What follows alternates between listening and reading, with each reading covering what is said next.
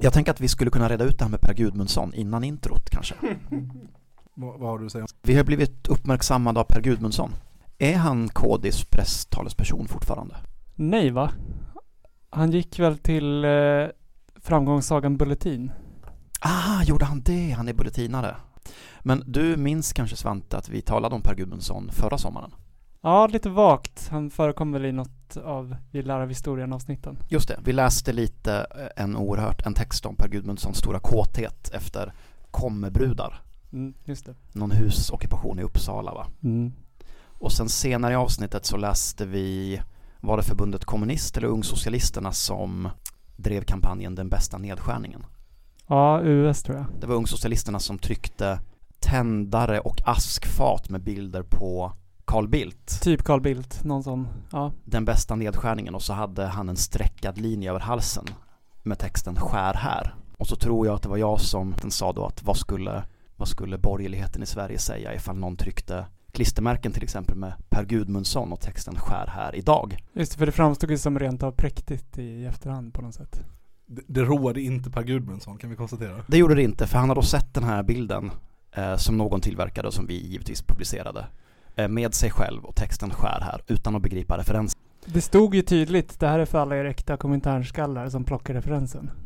Ja, han bevisar ju bara att han inte är en äkta kommentarskalle. Ja, det gör han. Så det är ju mest skämmigt för Per Gudmundsson i det här fallet. Ja, jag har sett Per Gudmundsson tagga in olika juridikprofessorer på Twitter och fråga dem huruvida det här utgör grovt olaga hot eller inte. Och jag kan bara säga så här, Per, vi välkomnar en juridisk process. Ett saftigt civilmål är precis vad den här podden behöver för att ta nästa steg. Historien ska frikänna oss. Kom inte.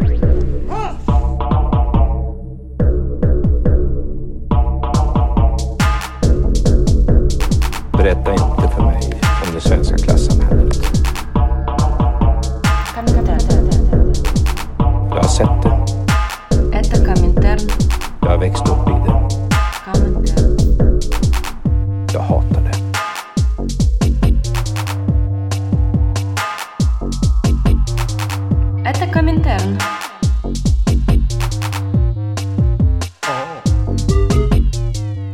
Okej. Välkommen till podcasten Kommentarns sommarserie Vi lär av historien. Jag heter Andreas, med mig är Gaspar. Tjena. Hur är det med dig? Det är bra, jag hoppas att halsen håller. Det hoppas jag också. Och i studion med oss idag är kamrat Svante. Hej hej. Är känd från förra årets sommarserie. Ja, i år jag är endast med medverkan i det här avsnittet. Har du uppfattat att det är många som tror att du är med i podden hela tiden? Jag har fått indikationen på det. Det är väl det här med att alla våra röster är så lika, va? Ja, det går helt enkelt inte att höra skillnad. Verkar det som. Allt positivt som folk har i podden kan jag gärna ta ära för. Per Gudmundsson, det tackar du nej till. Nej, det var inte jag. Och du är här därför att vi ska prata om vilken tidsperiod då? Ja, det blir ju återigen 70-tal, va? Lite in på 80-talet. Lite sent 60, lite in på början av 80. Ja. Uppmärksamma lyssnare kommer ju notera att vi har gjort ett litet tidshopp. För var slutade vi förra avsnittet? Runda slänga 45, eller hur? Och sen perioden 46 till 67. Den är svårroddad. Vi har inte hittat några jättebra källor. Vi har inte hittat något riktigt kul spår. Men vi vill förtydliga för alla lyssnare att det är inte så att vi säger att det inte händer någonting eller att det inte finns något intressant. Det är en brist hos oss som. Men är det inte lite också att det är en riktigt seg period för vänstern? Alltså många liknar den vid den tid vi är i idag. Alltså det är högkonjunktur, kapitalismen går skitbra.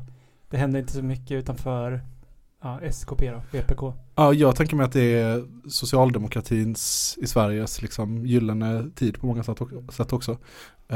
Men som sagt, du som hör det här, om du har ett jättespännande spår eller tycker vi har missat någonting eller vill tipsa om någon text eller någon bok, hör gärna av dig. Det är inte så att vi dissar den här tidsperioden, utan vi tycker att det är lite tunt med material för att göra något. Ja, så är det. Och det handlar ju om vår tid också, hur mycket vi hinner göra. Så nu är det tidshopp till 68 och framåt kanske, där någonstans. Vad har vi läst? Ska vi börja där? Ja, det vi framförallt har läst är ju en vitbok faktiskt, mer eller mindre. Eller heter det statlig offentlig utredning kanske? Som heter Hotet från vänster. Och i god demokratisk ordning så ligger den här som pdf på regeringens hemsida fortfarande. Och där har ett gäng forskare i en kommission fått gå igenom typ allt som Säpo gjorde när det gällde att övervaka vänstern. 60-talet fram till, ja jag tror att det är fram till 90-talet. Men det är såklart mest då 70-tal, 60-70-tal. Så det är väl typ 200 goa tättskrivna sidor med mycket, en del maskade grejer och mycket hänvisningar till internorgan och övervakningar och avlyssningar och sådär. Och vi har delat upp det här lite mellan oss. Vad har du läst, Andreas? Jag har läst delarna som berör svensk trotskism. Kul. Och Svante? Jag har läst om de gamla goda KFML, SKP, som minnesgoda lyssnare kommer ihåg från avsnitt 1, från förra sommarspecialen. Och jag har läst om KPMLR. Mm. Och det är ju inte allt i den här offentliga utredningen. Men vi hann inte allt helt enkelt. Vi får se om vi kommer in på den här utredningen någonting mer under seriens gång. Vi har ju bland annat inte berört, vi berör ju bland annat inte anarkisterna eller anarkiströrelsen och sådär. Men vi tänker oss väl att vi antagligen kommer närma oss det lite i ett senare avsnitt när vi ska tala mer om nutida frihetlig rörelse, så kommer vi väl gå lite bakåt där också. Vi missar ju också det märkliga djuret EAP, Europeiska Arbetarpartiet, alltså LaRouche, svenska anhängare, som på något sätt är vänster när den här utredningen börjar och sen blir typ extremhöger och misstänkta för Palmemordet. Ja, jag har drömt om att göra ett EAP-specialavsnitt och nu har jag kanske fått med mig dig på kroken, Svante. Ja, jag är lite sugen. Ja, vi får se om det kommer ett sånt. Skulle man inte kunna göra en grej på vänstergrupper som blir extremhögergrupper? Alltså, det finns några att plocka av. Ja, men Nils Flyg, Socialisterna, fan det är någonting mer som jag, LaRouche absolut, och sen så är det någonting mer som jag tänkte på, som jag stötte på häromdagen bara när jag läste om något helt annat. Men ja, watch the space. Mm. Vi flaggar för att om det blir långt det här, då kommer vi klippa det till 2 avsnitt. Så då tar det slut mitt i och så får ni vänta en vecka. Så vem vill börja? Vilket spår tar vi först? Vi sa väl att jag skulle börja. KFML, som du ska prata lite om sen, de går igenom en splittring 1970. En splittring som var en bra sak. Som var en bra sak, som vi alla vet. Och blir en ännu bättre låt. Och blir KFML R, alltså revolutionärerna lägger man till på slutet för att förtydliga skillnaden mellan de två grupperna. Och här ska vi väl inte lägga otroligt mycket tid på att diskutera skillnaden mellan de två, men det berör skillnader i vad man tänker sig är en rimlig eller bra strategi gentemot fackföreningar och fackföreningsrörelse. Om man ska vara lite raljant och liksom dra över här lite snabbt, så kan man väl säga att det som blir KFMLR tycker att KFML inte är liksom proletärt nog kanske.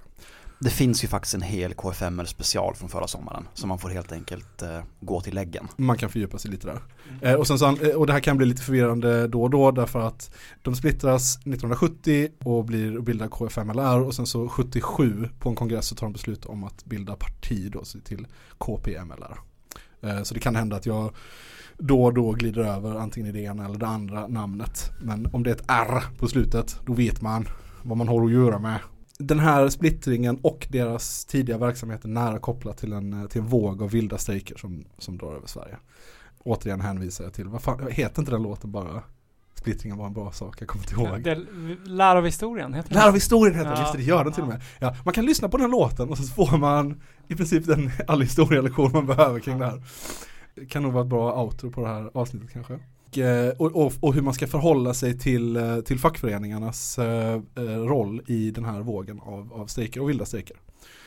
Det är liksom en ösig tid i klasskampen i Sverige. Där KFML menar att man ska ha parollen att man ska göra facken till en kamporganisation, så menar KFMLR då att man ska skita i facken och de inte gör någon nytta och de är socialdemokratiska verktyg mer eller mindre. Det om KFMLR/KPMLR tänker jag. Då har man lite bakgrund. De blir ju intressanta för Säpo tidigt, redan innan den här splittringen sker. Frank Baude är telefonavlyssnad så tidigt som 1968. Har man upptäckt. För nu går jag då raskt in på övervakningsspåret som ju är det övergripande temat i den här följetongen. Och varför är han det? Jo, därför att redan tidigt så sysslar ärarna, eller så visar ärarna i sina olika skrifter och texter att de är intresserade av olika former av illegal verksamhet och militans. Det skrivs mycket om det. Det står mycket, man skriver mycket om revolution, man skriver mycket om behovet av att omkullkasta staten med våldsamma medel, und so weiter, und so weiter. Visst är det så att sekretessen släpps efter 70 år, va? När det gäller Säpo-register. Kan vara så. Så ja, tror jag att det är. Då gäller det att vara tidig med att begära ut de här telefonbanden. För vilken röstskatt det är, va? Tänker. Bandmeter efter bandmeter med kassett av Frank Baudes telefonsamtal. Svavelosande tal mot de småborgerliga revisionisterna i Stockholm. Tror ni inte att det är mer så att han beställer pizza, typ? Eller kanske man inte gjorde 68, jag vet inte. I vilket fall så, det är mycket snack om den här illegala verksamheten. Den extremt omfattande spaningen som Säpo utsätter organisationen för ger vi handen att det är mest är snack. Alltså det verkar ha inte varit någon... Inga vapengömmor hittas, ingen väpnade övningar påträffas överhuvudtaget. Utan istället så upptäcker man att i första hand så sysslar man med olika former av agitation, propagandaspridning och studieverksamhet. Rent sociala sammankomster. Man kan väl säga att imagemässigt, så om man bara gick på image, så hade väl Säpo mer fog för att misstänka att ärarna skulle vara liksom militanta i ordets rätta bemärkelse. Alltså KFML-delen, som senare då blev SKP, jobbade ju hårt på svenska flaggan, folkdans, liksom präktiga. Även om de då förvisso talade om socialistisk revolution. Ärarna körde ju på med liksom blonda arbetare med k-pistar på valaffischerna och sådär. Precis, och det skulle skickas frivilliga till Vietnam och det skulle samlas upp pengar till kanoner och grejer. Så att de hade en helt annan retorik. Men den verkar inte ha varit så här djupt förankrad i partiets praktik. Om man tittar lite på vad det är för sorts grejer de sysslar med, eller vad den här rapporten tar upp för grejer de sysslar med, ska sägas. Det är ju inte riktigt samma sak som partiets faktiska verksamhet, men den här rapporten intresserar sig för två saker som också är vad Säpo verkar intresserat sig för främst. Dels deras verksamhet på arbetsplatser och dels vad de kallar för soldatarbetet. På arbetsplatserna så har de haft då en struktur där de haft vad de kallar för driftceller, alltså eller så många arbetsplatser som möjligt med 3 eller fler medlemmar ska bilda en egen liksom liten driftcell, en egen liten grupp för att förlägga det politiska arbetet nära arbetet. Och de här grupperna har då främst sysslat med olika former av agitation och propagandaspridning och försöka på olika sätt komma in i arbetarkollektivet och öka kampviljan eller så här. Vi kommer komma in mer på det sen, tror jag, men det är intressant, tycker jag, att Säpo betraktar allt undergrävande av LOs auktoritet som ett automatiskt hot mot rikets säkerhet. Ja, det är intressant. Det återkommer gång på gång även i min KFML-del hur specifikt det här med att man utmanar det liksom underförstådda socialdemokratiska monopolet på arbetsplatskamp och att saker ska styras i dess rätta fålla och sådär. Det ses ju alltid som ett enormt varningstecken. Ja, men är det inte sant också att, alltså att socialdemokratin länge var skeptisk till och misstänksam mot polisen, men tidigt såg till att knyta Säpo väldigt nära sig. Så till exempel om man tittar på Palmeutredningen så hade Socialdemokratiska partiet inte särskilt stort förtroende för polisen utan mycket större förtroende för Säpo till exempel. Det finns lite olika sådana kopplingar som jag tycker är intressanta. Jag tror inte det är sant längre. Jag tror att det där försvann någon gång på 90-talet. Men under 70-talet är jag alltså övertygad om att Säpo och Socialdemokraterna, de var liksom lite tätare än vad man kanske... Ja, alltså för en liten bakgrund på den här lite mer döda perioden så har ju då sossarna ägnat den åt att bekämpa kommunisterna, som på den tiden då betyder dagens Vänsterpartiet, SKP, VPK. Det är det de har liksom riktat all sin energi på, att splittra och isolera ut dem ur facken.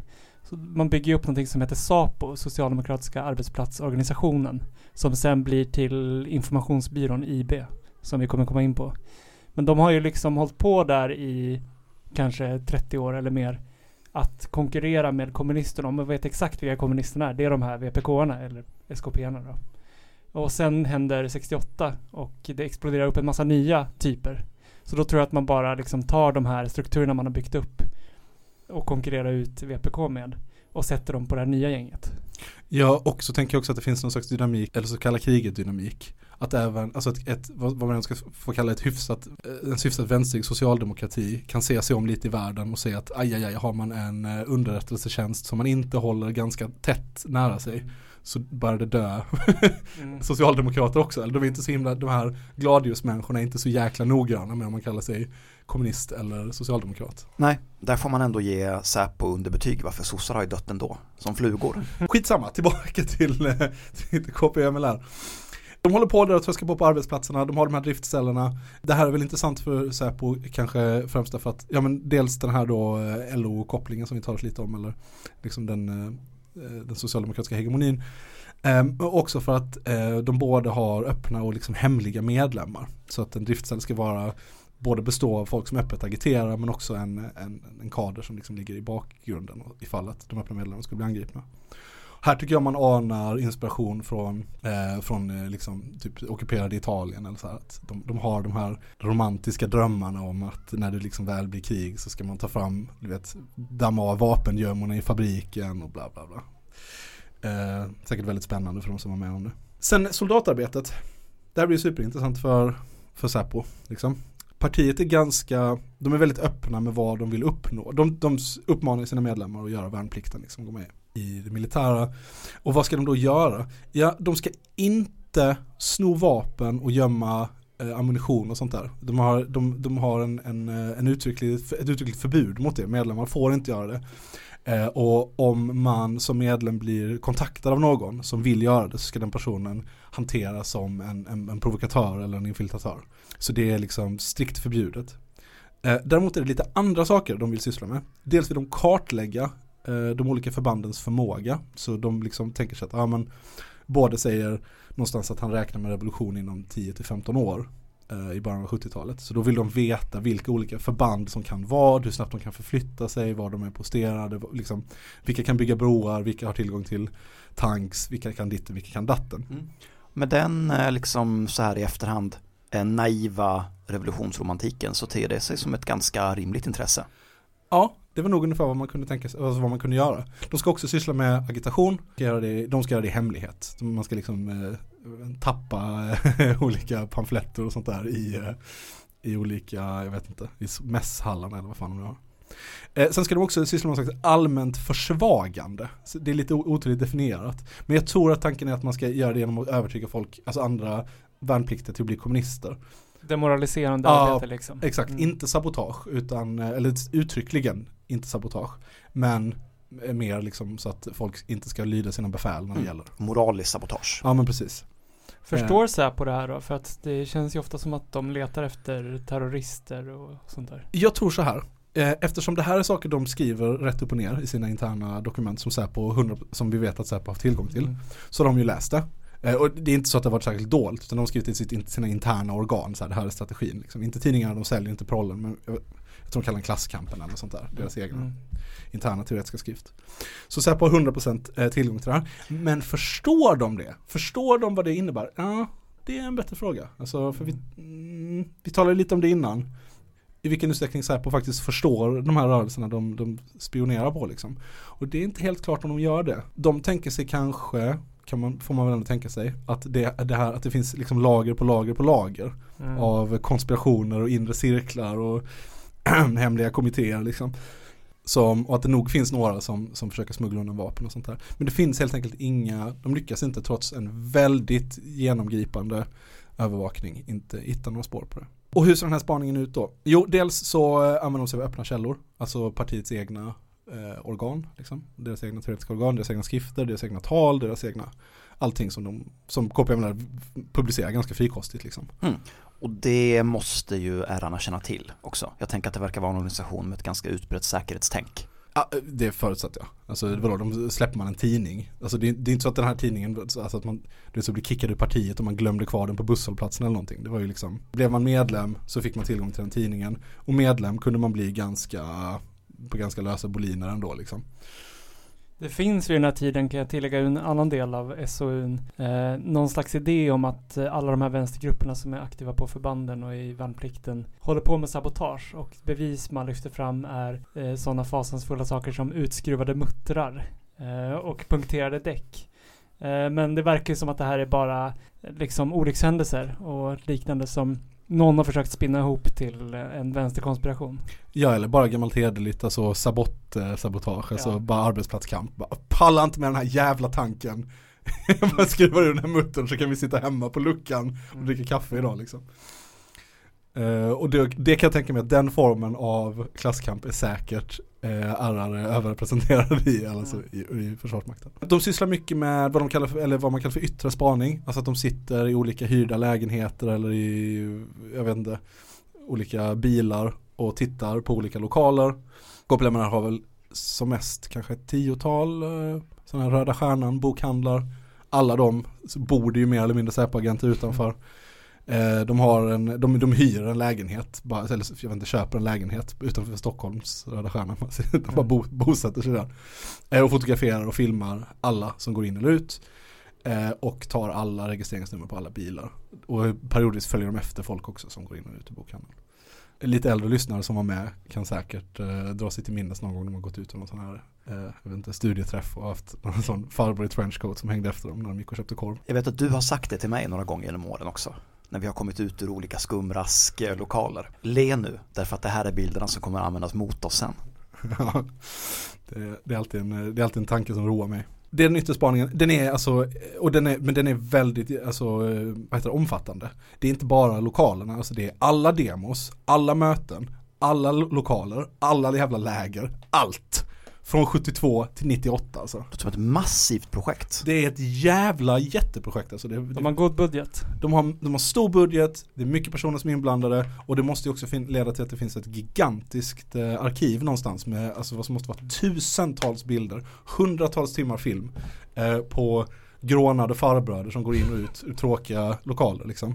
Men de konsekvent så fotar de allt, filmar så mycket de kan och tar alla registreringsnummer. Det står i rapporten, typ, jag kommer inte ihåg det exakta citatet, men någonting i stil med det verkar inte som det fanns någon samlingsplats som var för liten eller för obetydlig för Säpo att övervaka liksom. Och det här liksom, alltså har man demo till stöd för jag vet inte, Vietnams kämpade folk i Häcklefjäll med 4 pers, då var Säpo där, någonstans liksom. Då var Säpo 2 av de 4. Ja. Och det här pågår då alltså fram till 98, så det är rätt långt in liksom. Sen så sysslar man med den ökända telefonavlyssningen. Den är också omfattande, de verkar lyssna på det mesta. Och dessutom verkar det vara extremt lösa boliner kring hur de får till den här telefonavlyssningen. Därför att på pappret, rent juridiskt, så måste det finnas en pågående förundersökning mot en person för att man ska kunna avlyssna dem. Men ofta så verkar det som att de lyckas få igenom, eller kanske helt enkelt bara gör utan att få igenom det liksom rent juridiskt. Om man har samröre med någon som är under förundersökning så kan man avlyssna den personen. Och brotten som de här personerna är misstänkta för är ofta sånt som samhällsomstörtande verksamhet eller den sortens väldigt, väldigt lösa anklagelser. Så att det verkar som de helt enkelt bara bestämt för. Vi ska avlyssna allt, vi ska avlyssna alla ledare. Vi kommer att återkomma till telefonavlyssningen i min del, men en kommentar som jag tycker är ganska talande om hur omfattande den var. Där skriver någon Säpo-agent att en stor del av de samtal som de då pliktskyldigt spelar in och skriver ner är liksom för agenterna totalt oförståeliga. De rör kanske då ett nytt uttalande från Kina som Albanien har attackerat och så vidare. Så diskuteras det här i 1,5 timme och någon stackars jäkel sitter och skriver ner allting utan att förstå ett ord och väntar bara på liksom, men när kommer terrorattentaten och revolutionerna?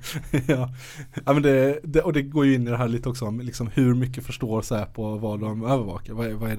Vad är deras bild av de här rörelserna, de här organisationerna? Det som rundar av det här är informanter av olika slag som verkar vara det minst utvecklade och minst lyckade. Alltså läget här är lite oklarare. Man får väl ändå tänka sig att kanske det här är saker som Säpo håller lite hårdare i information. Det kanske är lite bättre begravet. Mycket av det kanske inte riktigt är tydligt diariefört. Men det verkar inte ha varit helt lyckat. Det verkar röra sig om liksom en handfull personer som har liksom över tid läckt information. Någon som du vet så halkade med lite av en slump och som någonstans i södra Sverige som sen insåg, eller så här, tröttnade och sen i utbyte mot hjälp med att komma in på någon kurs eller vad fan det var. Eller om jag blandade ihop med någon annan informantstory här, men skitsamma. Över tid i alla fall gav information. Och sen så någon jävligt pajig historia om någon missbrukare i Umeå som de liksom först tar in som informant och sen börjar agera dubbelagent på någon sån extremt Åsa-Nisse-vis. Man får tänka sig liksom, jag vet inte, 70-tal i Umeå. Man har väl inte sett jättemycket Bondfilm då. Så jag tänker mig att allting är lite slapstick-betonat. Men den här dubbelagenten blir ju sen beskylld för att vara någon slags lögnare och Säpo aldrig riktigt orkat röra vid det och bla bla bla. Men kortfattat så är det så var det övervakningen av KPMLR såg ut. Och det finns naturligtvis jättemycket mer man kan ta i här. Det finns hur många kråkvinklar och roliga anekdoter som helst. Men översiktligt.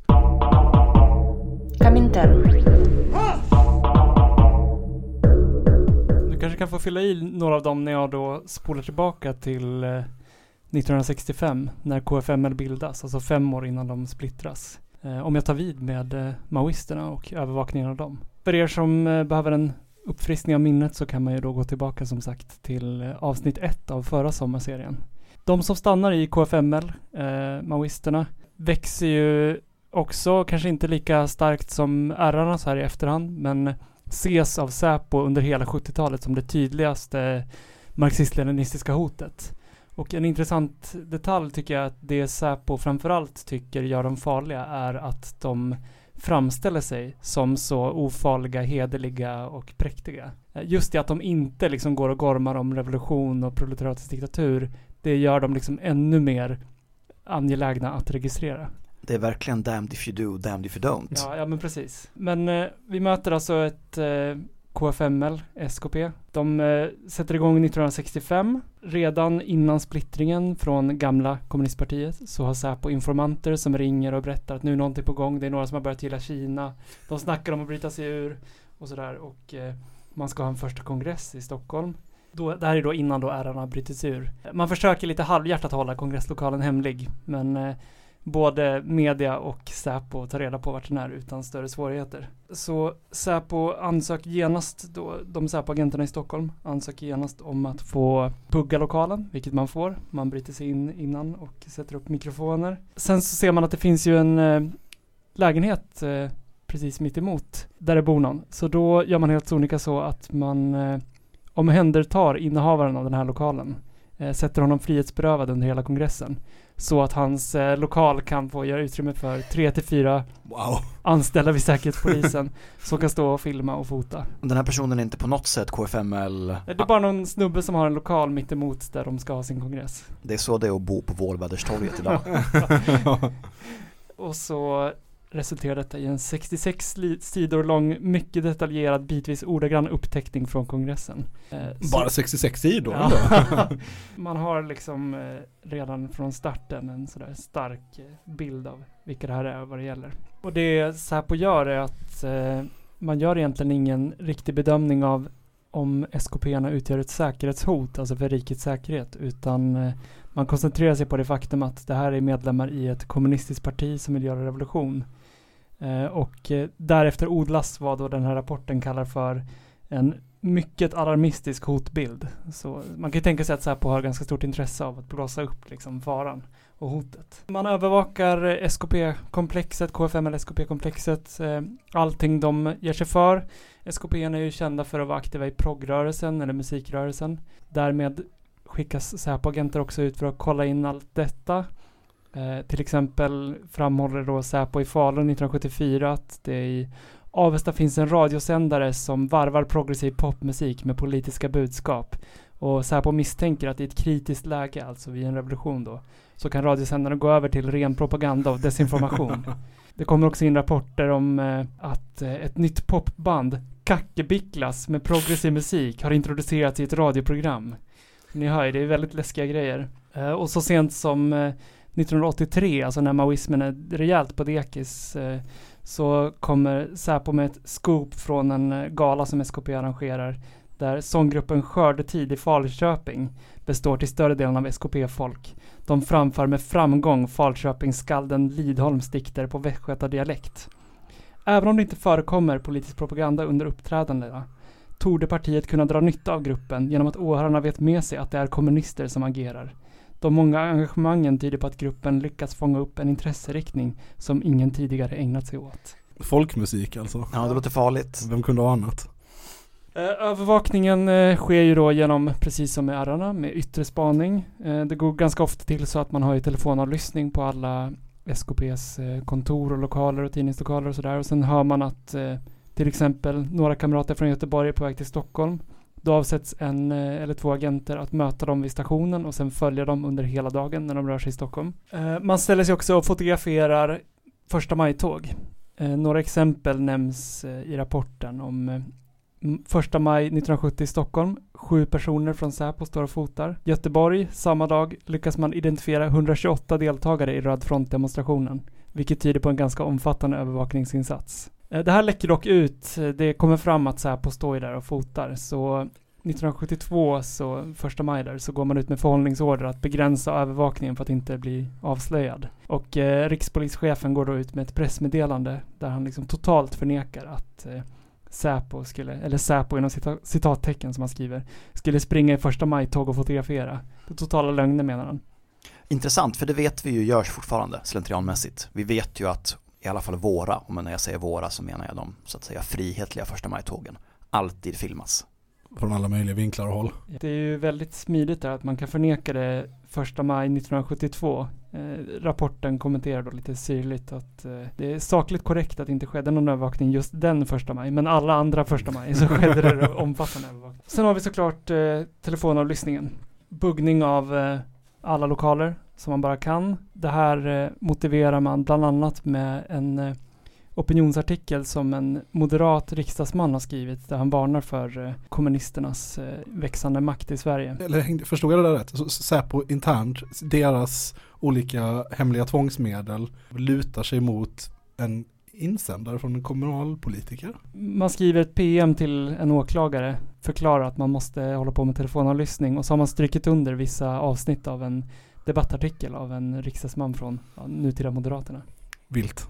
Så det är också intressant hur Säpo liksom bygger sin världsuppfattning och sin bild av hur stort hotet är. Man kan ju fundera på, liksom, Säpo har ju ett egenintresse av att de här kommunisterna är så farliga som de bara kan vara. Det finns lite utsnitt ur telefonavlyssningen i den här rapporten. Där märks det att SKP:arna var ganska medvetna om att de just blev avlyssnade.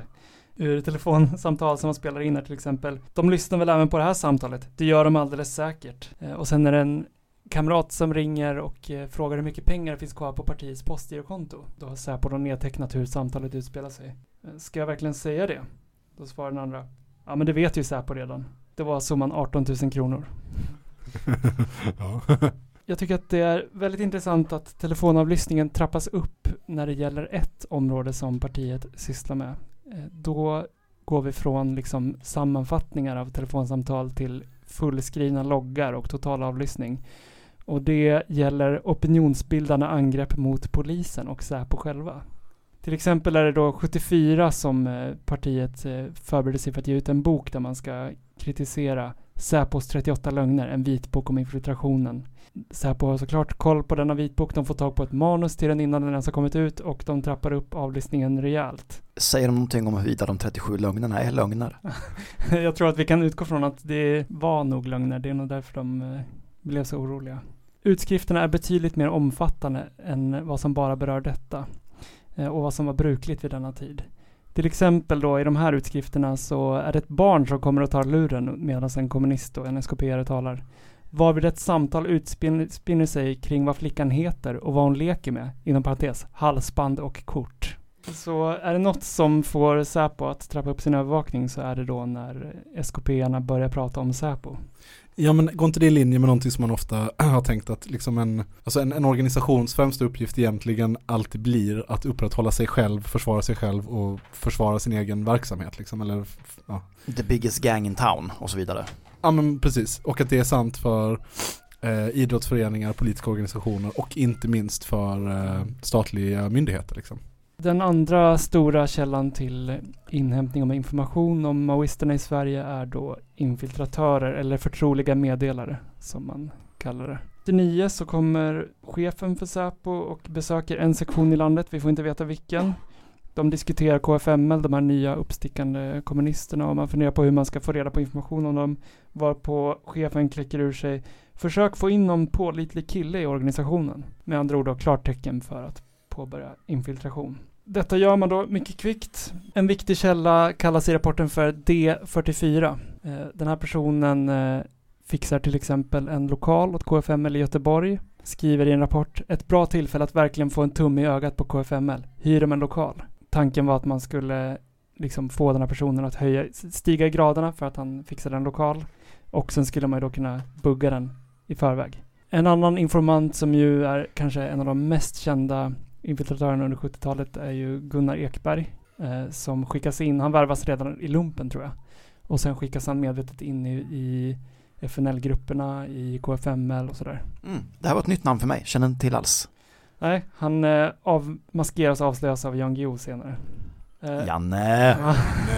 Var inte Janne ute och vevade helt nyligen mot Säpo i Expressen? Angående det ena eller det andra. Jag minns inte riktigt vad. Precis. Det var någon han var arg på. Det är ju den här tidningen som gjorde skopet om att en ekoreporter hade samröre med en extremist. Just det. Och sen så menade han då att den här reportern på något sätt hade ihop det med Säpo eller sprang Säpos ärende. Ja, de menar att precis, tidningen är Säpo-kollaboratörer. Just det, precis. Hela tidningen är någon slags Säpo-projekt eller Säpo-front. Och den här journalisten i synnerhet är då antingen bara nickedocka eller medvetet springer deras ärenden. Vilken tidning gäller det? Jag har glömt. Heter den inte Doku? Jo, det låter bekant. Definitivt Säpo. Magnus Ronstart tror jag. Ja, visst. Vi kan titta på en annan infiltratör som går under namnet C33 som enligt den här forskningsrapporten blir väldigt viktig för att motivera Säpos övervakning av maoisterna. Det är någon person som har infiltrerat partiet och lämnar hela tiden väldigt spekulativa, dramatiska rapporter till Säpo. Stora delar av källans rapportering framstår idag som osannolik, konstaterar man i rapporten. Och sen kan man då kartlägga hur den här personen gång på gång rapporterar om till exempel påstådda kontakter med terrorister, planerade våldsaktioner mot Schlagerfestivalen 75, kretsar inom SKP skulle också ha närt planer på att orsaka ett haveri med flygplanet Viggen. Just det, och jag avfärdade ju bättre infiltrationsförsöken som lite hafsiga eller lite inte så effektiva, men de tar ju upp det också, eller alltså att de informationerna de får är ofta rätt far out there. Och då lite naivt så avfärdar jag det, men det är såklart att de är ju jättevärdefulla, även de väldigt fantasifulla rapporterna. Mm. Eftersom det är ju hela tiden mer pengar i budgeten liksom. Ja, det ser man ju också här att de får ju konstant bevis för att de här rapporterna är åtminstone överdrivna. Alltså till exempel december 75 så pratar den här informanten då om långt framskridna planer på en terroraktion mot iranska intressen i Sverige. Det visar sig vara en demonstration mot iranska regimen som utanför och kanske lite grann kommer in i ambassaden. Oktober 74 så kommer källan med uppgifter om att PLO och PFLP planerar attentat mot kärnkraftverken i Ringhals och Oskarshamn. Vi skrattar nu, men det skulle ju kunna vara så att den här infiltratören med sitt eget liv på risk har stoppat både PFLPs attack på Ringhals kärnkraftverk och framförallt kanske angreppet på Schlagerfestivalen 1972. Ja, visst, som hade varit blivit ett djupt mentalt sår i det svenska folkmedvetandet. Vi har inte tackat C33 nog. C33, om du lyssnar, om du fortfarande är aktiv, hör av dig så kan vi tacka dig. Det gör man med fördel till kominternpodd@gmail.com. Varje sån här då rapport om vad C33 uppger, till exempel då nästa grej, PFLP igen och japanska röda armén ska ha haft sammankomst i Stockholm. Vilt. Många trigger words. Ja. De har ju bara tagit en sån grab bag av olika häftiga organisationer. Varje sån rapport följs av att Säpo konstaterar att det är överdrivet, att det är felaktigt, att ingenting har framkommit som tytt på att dessa möten verkligen ägt rum, är sannolikt och så vidare. Det är nästan som en sån slumpgenerator på Twitter.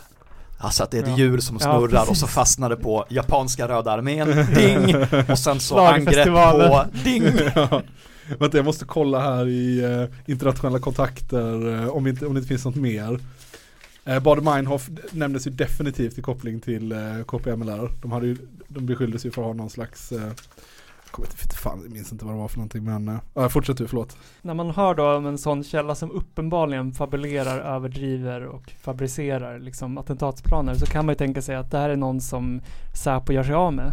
78, efter liksom 10 år av överdrivna rapporter, så överför man källan till IBs efterträdare GBU, och källan fortsätter att rapportera till dem i 10 år till. Alltså då är vi framme vid 1988.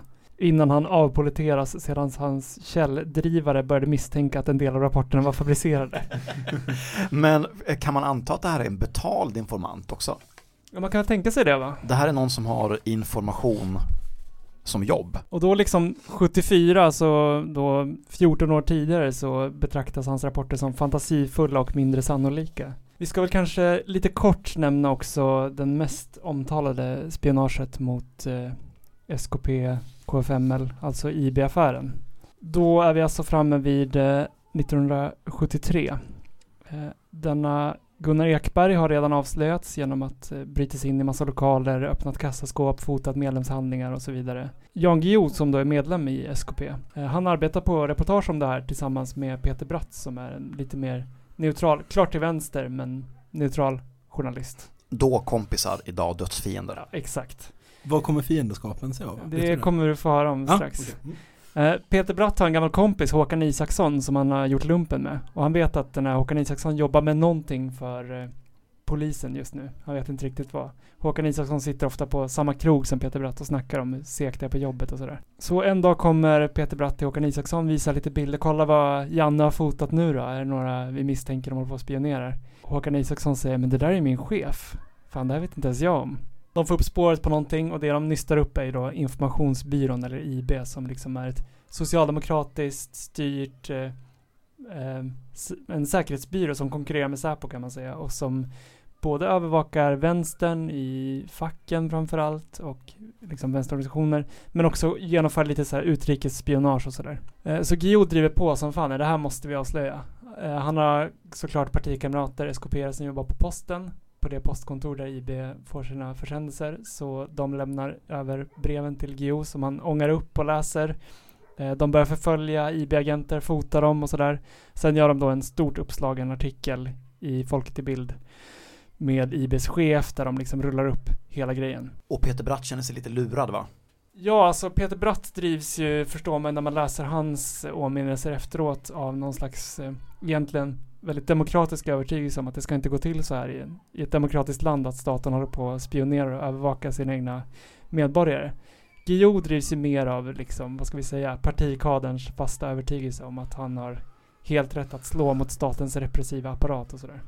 Och mer om IB-affären kan vi avslöja kommer i ett helt separat avsnitt om socialdemokratins egen övervakning av vänstern. Ja, får jag säga några ord till? Det får du. Mm. Peter Bratt publicerar så småningom en bok om IB-affären där han liksom tecknar upp hur mycket de har övervakat, avlyssnat och förföljt SKP-are, fibbare, kommunister i allmänhet. Varpå han då grips tillsammans med Guillou, sätts i fängelse. Därifrån så förhörs han. Han får veta att det kommer bli rättegång. De står åtalade i ett brottsmål för spionage, vilket ju Peter Bratt totalt avvisar, och Jan Guillou såklart.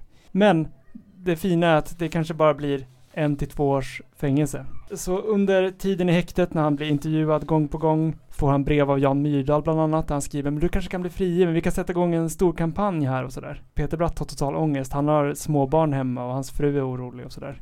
Han skriver att han nästan fick panik inför tanken på att bli frigiven. Skulle vara tvungen att framträda vid protestgalan som galjonsfigur för vänstern och ha allas blickar på mig. Det vill jag absolut inte. Jag skulle behöva dricka en hel flaska vin för att våga säga någonting då. Och då kanske jag skulle vara berusad och säga något dumt. Han får också brev från frugan och barnen. Frugan skriver att Filip, barnet, ständigt frågar när han skulle komma hem och att han kunde älta det timmar i sträck och sådär. Så här sitter Peter Bratt i sin cell och har ångest. Och tänker vad det är gett mig in på och sådär. Guillou, cellen bredvid. Tränar och rör vid sig själv. Jan Myrdal kommer in med ett till brev till cellen där han mycket strikt förmanar Peter Bratt att det här måste du överklaga. Du måste driva det vidare till ett tryckfrihetsmål. Du ska ställa dig upp i rättssalen och hålla ett liksom flammande tal och sådär. Det här är Peter Bratt inte alls sugen på. I sin självbiografi skriver han, jag skulle inte längre vara Peter Bratt. Mitt namn var vänstern i Sverige. Jag skulle bli Folket i Bild personifierad. det börjar då förstå de övriga kamraterna att den här Bratt var inte så mycket att lita på. Guillou från cellen bredvid skickar in ett brev till Peter Bratt. Han har förstått, han kommer inte överklaga, han kommer vika sig. Han formulerar sig så här: jag anser att detta är ett odisciplinerat handlande som i vart fall är fullkomligt otänkbart för en skolad kommunist. Visserligen har du väl aldrig öppnat en bok om Marx eller Lenin, och visserligen har du aldrig, så vitt jag kan förstå, deltagit i något enda basarbete av något slag, vilket kan ursäkta en del. Men även för en intuitiv salongsbolsjevik är handlandet inte särskilt väl övertänkt. Och han avslutar: någon jävla ordning får det väl ändå vara, fast du inte är med i något parti. Du får gå med i något parti som man får betsel på dig. Ja, man måste ändå uppskatta Jan Guillou från förr, och kanske även lite idag. Ja. Och med det sagt, vi har tagit oss igenom KPMLR, vi har tagit oss en bit in i KFML. Tänk att vi ska ta en paus. Ja, det behöver andas. För oss en kort paus, för lyssnarna en veckas paus. Ja, kanske det. Ja. Hej så länge. Hej. Tjingling. 1970 svepte en våg av vilda strejker över Sverige. Arbetarklassen gick spontant till kamp för högre lön, bättre arbetsvillkor. Detta blottade bristerna i det gamla KFML. Många i ledande ställning ville tona ner propagandan för revolutionen. De föll av för det spontana, det omedvetna i arbetarnas kamp. KFML splittrades i en småborgerlig och en revolutionär del. Inom KFMLR, där R står för revolutionärerna, inser man att det är kommunisters uppgift att lyfta, förvandla den omedvetna och spontana kampen till en medveten, organiserad kamp för revolutionen. Vi inom KFMLR ser inte splittringen som någonting dåligt i sig. Tvärtom. Splittringen var bra och nödvändig för att kunna ena arbetarklassen på revolutionär grund. Precis som SKP stärktes under Stalin, precis som KPP stärktes under Mao Zedong genom kampen mot högeravvikelser, precis så kommer dagens svenska revolutionära rörelse att stärkas genom kampen mot det småborgerliga inflytandet. Det lär oss, lär oss, lär oss, lär oss, lär oss historien. Det lär oss, lär oss, lär oss, lär oss, lär. Därför har vi skrivit den här sången. När klasskampen flammade upp och ropet vill strejk spontant bröt fram, började förbundets ledning att vackla och kackla om reformer likt yra höns, klack, klack, skrivbordsradikaler. Bli rädda då klasskampen skärps. Det lär oss, lär oss, lär oss, lär oss, lär oss historien. Det lär oss, lär oss, lär oss, lär oss, lär oss historien.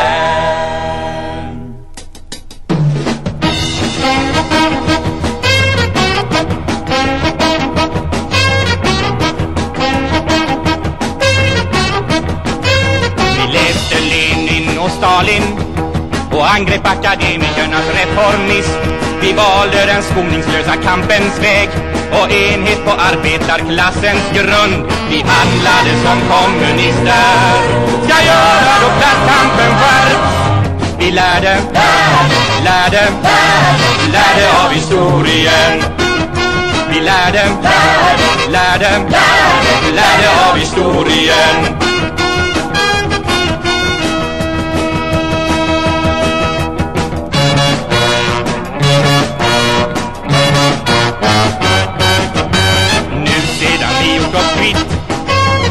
Småborgarna i Sosse KFML, kan vi kommunister börja bygga partiet som är vår historiska uppgift och plikt. Småborgarrevisionister kan aldrig bygga partiet. Det lär oss, lär oss, lär oss, lär oss historien. Det lär oss, lär oss, lär oss, lär oss historien.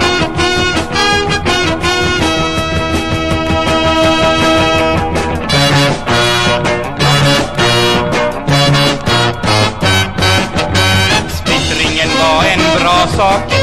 Vi rensade bort dem som hindrade förbundets politiska utveckling. Vi så starkare idag än någonsin förr. Förbundet stärks av kampen mot högeravvikelser. Det lär oss, lär oss, lär oss historien. Vi lär oss historien.